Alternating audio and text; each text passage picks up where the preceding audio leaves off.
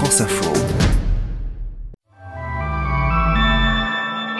Vendredi 8 avril, Aujourd'hui, j'ai comme l'impression qu'on hésite. Ouais, on est un peu perdu parce qu'il y a tellement de parties qu'on sait plus donner de la tête. Aucune idée pour le moment. Je vais réfléchir. Aucun avis tranché, donc euh, suspense. on est perdu au secours. Les Français n'ont jamais été autant indécis à la veille du premier tour d'une présidentielle. Un tiers des électeurs n'ont pas encore fait leur choix et je vais tenter de comprendre pourquoi. Puis je me penche sur les accusations de crimes de guerre en Ukraine, comment savoir ce qui s'est vraiment passé, recueillir des preuves en vue d'un procès. Je vous raconte comment les experts mènent l'enquête. Une chose est sûre, c'est que les interlocuteurs que j'ai rencontrés hier, ils disent que c'est inédit, hein, qu'on enquête en temps de guerre. À ce, à ce point, ça s'est jamais vu. Bienvenue, je suis Céline Aslo et c'est parti pour le quart d'heure.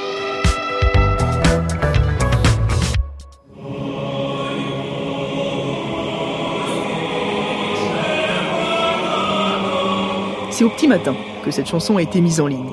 Et à l'heure où je vous parle, elle a déjà enregistré plus de 3 millions de vues. Il faut dire que cette chanson, c'est avant tout un symbole.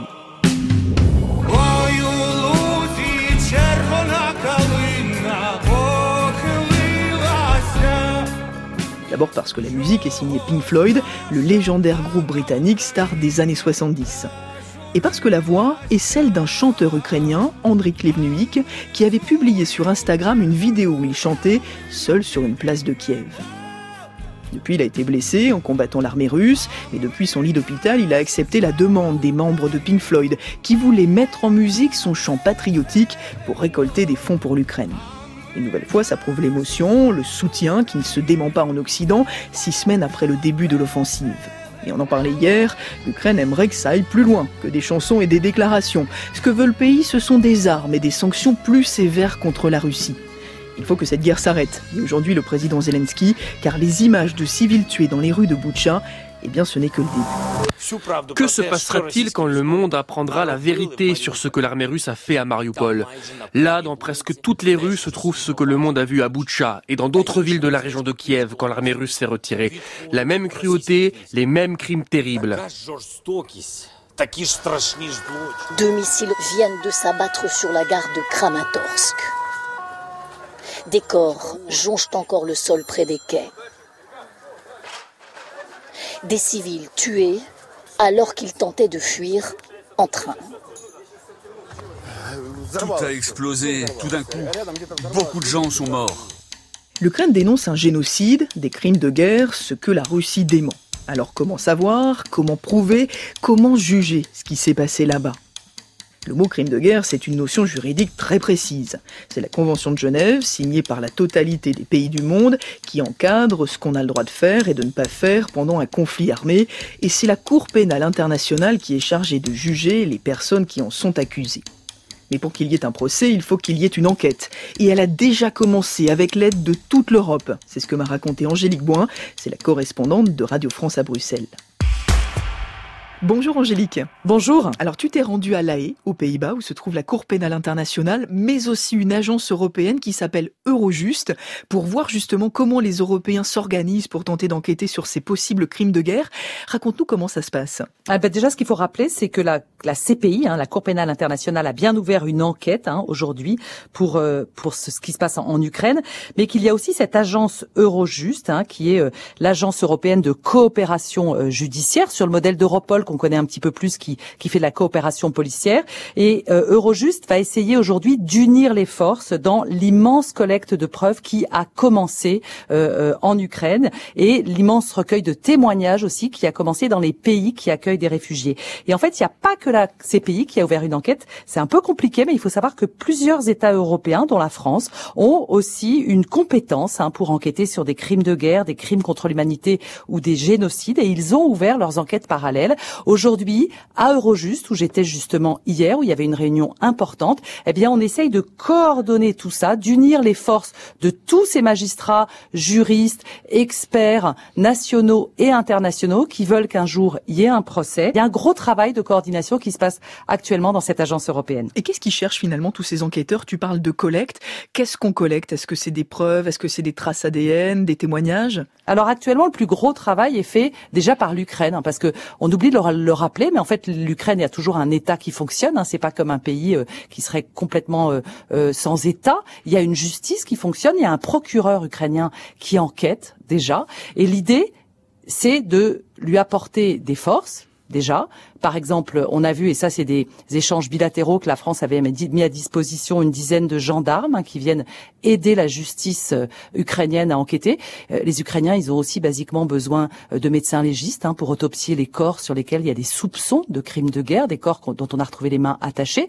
Ils ont besoin de, de ces experts-là, ils ont besoin de policiers scientifiques pour recueillir des preuves. Et donc, il y a déjà une aide bilatérale. Et puis, au niveau de cette agence européenne Eurojust, on leur propose aujourd'hui aux Ukrainiens de coordonner le recueil de preuves. Si on n'est pas coordonné, eh bien, euh, la même victime ou le même témoin peut être entendu plusieurs fois, ce qui est extrêmement négatif pour la personne elle-même, parce que c'est extrêmement traumatisant de, revenir sur ces euh, événements. Et deuxièmement, c'est pas bon non plus pour les procédures judiciaires. Il y a un problème actuel, c'est que par exemple sur le terrain en Ukraine, il y a des policiers ukrainiens qui auditionnent par exemple des témoins, mais les mêmes témoins peuvent être entendus par des policiers polonais quand ils arrivent euh, sur place, voire par des ONG, parce qu'on sait aussi qu'Amnesty International sur place ou euh, Human Rights Watch a déjà interrogé des témoins de crimes pour éviter les doublons, pour faire en sorte aussi que la justice ait des auditions qui soient recevables juridiquement, ce qui est pas si simple que ça.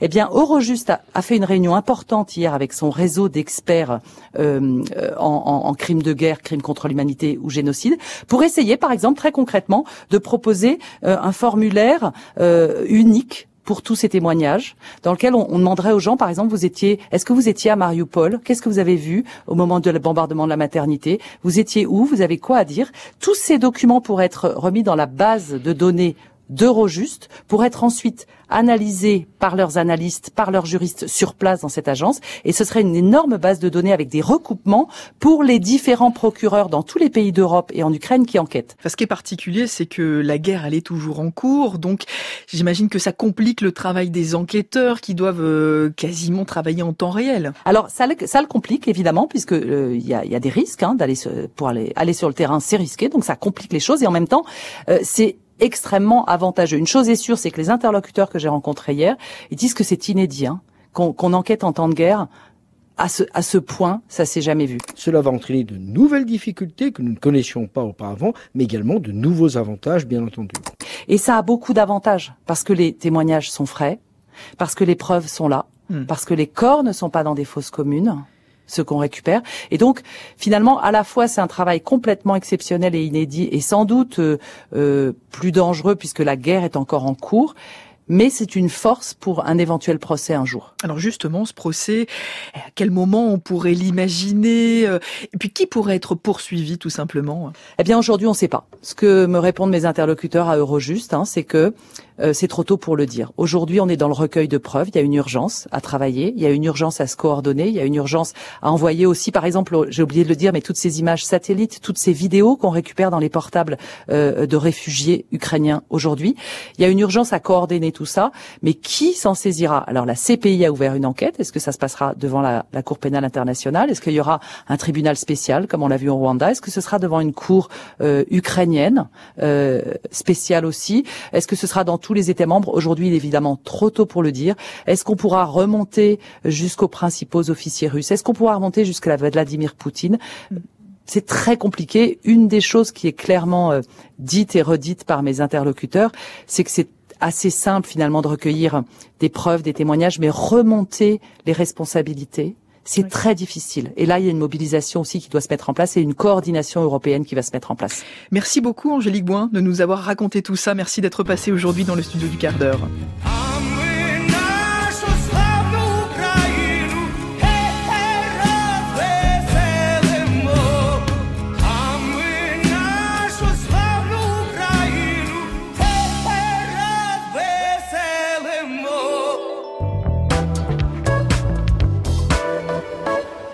Cette saison, une nouvelle histoire commence pour les présidentielles. Et oui, cette fois ça y est. Dans quelques heures, ce sera The Vote, comme dirait ce sketch de Brute. L'heure de vérité pour les candidats à l'élection présidentielle qui ont tout fait pour que nous allions dimanche mettre leur bulletin dans l'urne. Allez, c'est reparti.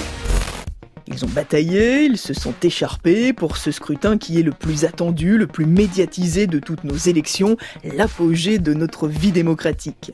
Sauf que cette année, on en a beaucoup parlé, c'est un apogée beaucoup moins spectaculaire que d'habitude. J'ai 57 ans et c'est la première fois que j'hésite autant, voilà. Quelque chose s'est visiblement cassé entre les candidats et une partie de l'électorat. L'abstention pourrait atteindre des records et se situer entre 26 et 30% des Français en âge de voter contre 22% en 2017 parce que la campagne n'accroche pas. Je vais pas voter parce que je me sens concernée par rien. Je m'y suis pas attelée et puis j'ai pas tellement envie. Euh, ça ça m'intéresse pas tellement. Parce que le président sortant est en tête dans les sondages. Les résultats sont un peu suivis d'avance malheureusement. Il y a un peu l'impression d'aller voter pour rien. Ou parce qu'on n'a plus confiance, tout simplement, dans la politique ou dans le système démocratique. Ça changera rien de toute façon, qu'on aille voter ou quoi. Pour moi, ça changera plus rien maintenant. Les Français semblent divisés en trois catégories. Il y a ceux qui savent qu'ils n'iront pas voter dimanche, ceux qui savent quel candidat ils ont l'intention de défendre, et puis il y a les autres. Qu'est-ce que je peux faire? C'est pas quoi faire. Qu'est-ce que je peux faire? C'est pas quoi faire. Qu'est-ce que je peux faire? Et ils sont nombreux ces indécis, plus nombreux que d'habitude. Selon une étude d'Ipsos Soprasteria, 32% des électeurs admettent qu'ils peuvent encore changer d'avis d'ici le premier tour.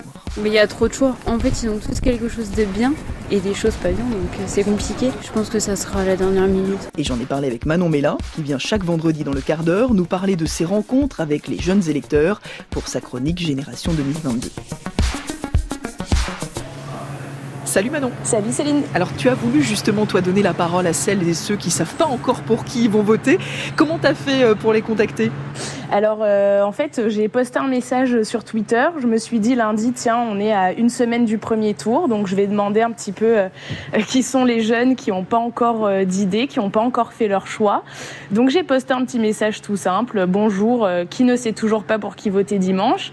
Et j'ai eu pas mal de réponses en message privé, donc je me suis arrêtée sur le message de Linda, qui a 21 ans, qui est originaire de Lyon elle est étudiante en communication à Paris en ce moment et elle m'a dit qu'elle elle avait euh, plein de choses à dire, euh, d'autant qu'elle a une situation un petit peu particulière puisqu'elle est en rupture familiale, c'est-à-dire que bah, elle est brouillée avec ses parents et donc elle est vraiment indépendante. Elle a quitté le, foyer familial et donc euh, tout ça, ça joue aussi un rôle sur son indécision. Et bah je sais pas, j'arrive pas à me décider, c'est trop dur.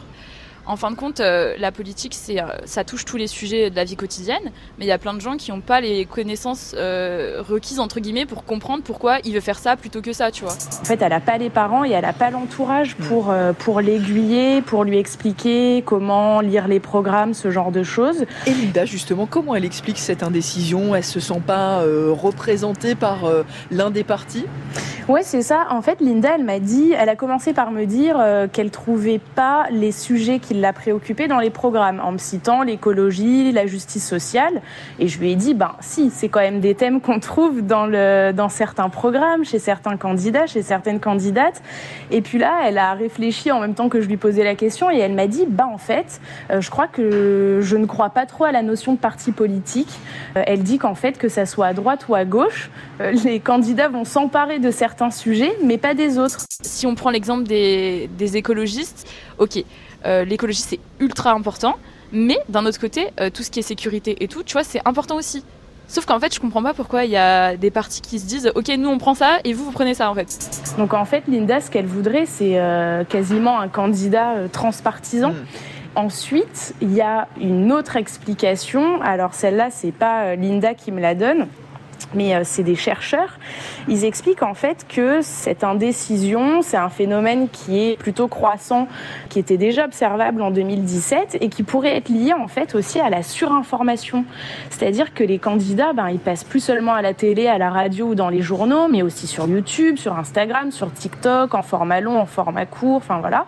Et donc cette surexposition, elle pourrait créer de la confusion qui est en fait euh, souvent clarifiée grâce aux fameuses professions euh, de foi qu'on reçoit mm. dans les boîtes aux lettres. on est un peu noyé finalement, c'est ce que certains ressentent. Mm. Qu'est-ce qu'elle aurait aimé euh, de la part des candidats, Linda? Est-ce qu'elle elle aurait des souhaits Est-ce qu'elle aurait aimé une autre campagne finalement? Oui, en fait, euh, elle s'attendait pas du tout à être indécise. Euh, elle aurait aimé que le gouvernement communique beaucoup plus sur l'élection d'un point de vue pédagogique. Comment on vote euh, Avec quels documents Est-ce qu'on a besoin de la carte d'électeur Est-ce qu'on a besoin de la carte d'identité, du permis? On peut voter à partir de 18 ans, ok, mais 18 ans le jour même, la veille, combien de mois avant? Et en fait, ces informations, elles existent, mais pour Linda, elles sont pas suffisamment accessibles. Ce qu'elle aurait aimé aussi, c'est plus de sincérité. Moi, j'ai j'ai pas trouvé de candidat sincère pour qui je pourrais voter, tu vois, quelqu'un qui peut vraiment me représenter. J'ai eu du mal à trouver ça en fait parmi les candidats qui étaient proposés. Je me suis intéressée vraiment à tous les partis, j'ai tout lu, même les partis pour lesquels euh, de base je m'intéresse pas du tout. Et euh, bah je sais pas. Ça, c'est quelque chose qu'on retrouve euh, chez pas mal de jeunes euh, indécis. Donc, elle a dit voilà, moi, j'ai besoin d'intégrité, euh, d'humanité, et ça, elle le retrouve pas chez les candidats. Qu'est-ce qu'elle va faire dimanche? Dimanche, elle est quasiment sûre de voter blanc, mais c'est vraiment à regret en fait qu'elle fait ce choix. Après, elle dit qu'elle pourrait quand même peut-être changer d'avis au dernier moment dans l'isoloir. Ok, fin de journée. Tous les candidats sont passés là, merci. Mais, mais, attendez, ils sont où les jeunes là? Mais oui, les moins de 25 ans. Ah, on n'en a pas cette année là. Bah, On fait comment nous là? The Vote, nouvelle saison, mais même problème. Remarque, euh, comme il y a 5 ans, hein. Si tout ça se confirme dimanche, il faudra sans doute tirer les leçons de cette campagne marquée par l'abstention et l'indécision. Et en attendant, si vous avez besoin d'un petit coup de main pour faire votre choix, on est là. Chaque lundi dans le quart d'heure, on vous a proposé un point complet sur les programmes des candidats pour comparer leurs propositions en matière de santé, d'éducation, d'écologie. Alors n'hésitez pas à les fouiller dans les archives, ça peut être une bande son sympa pour vous accompagner jusqu'au bureau de vote. D'ici là, je vous souhaite un très bon week-end. Le quart d'heure revient pour un épisode spécial dès dimanche soir pour vous raconter en 15 minutes tout ce qu'il faut retenir du premier tour. Prenez soin de vous.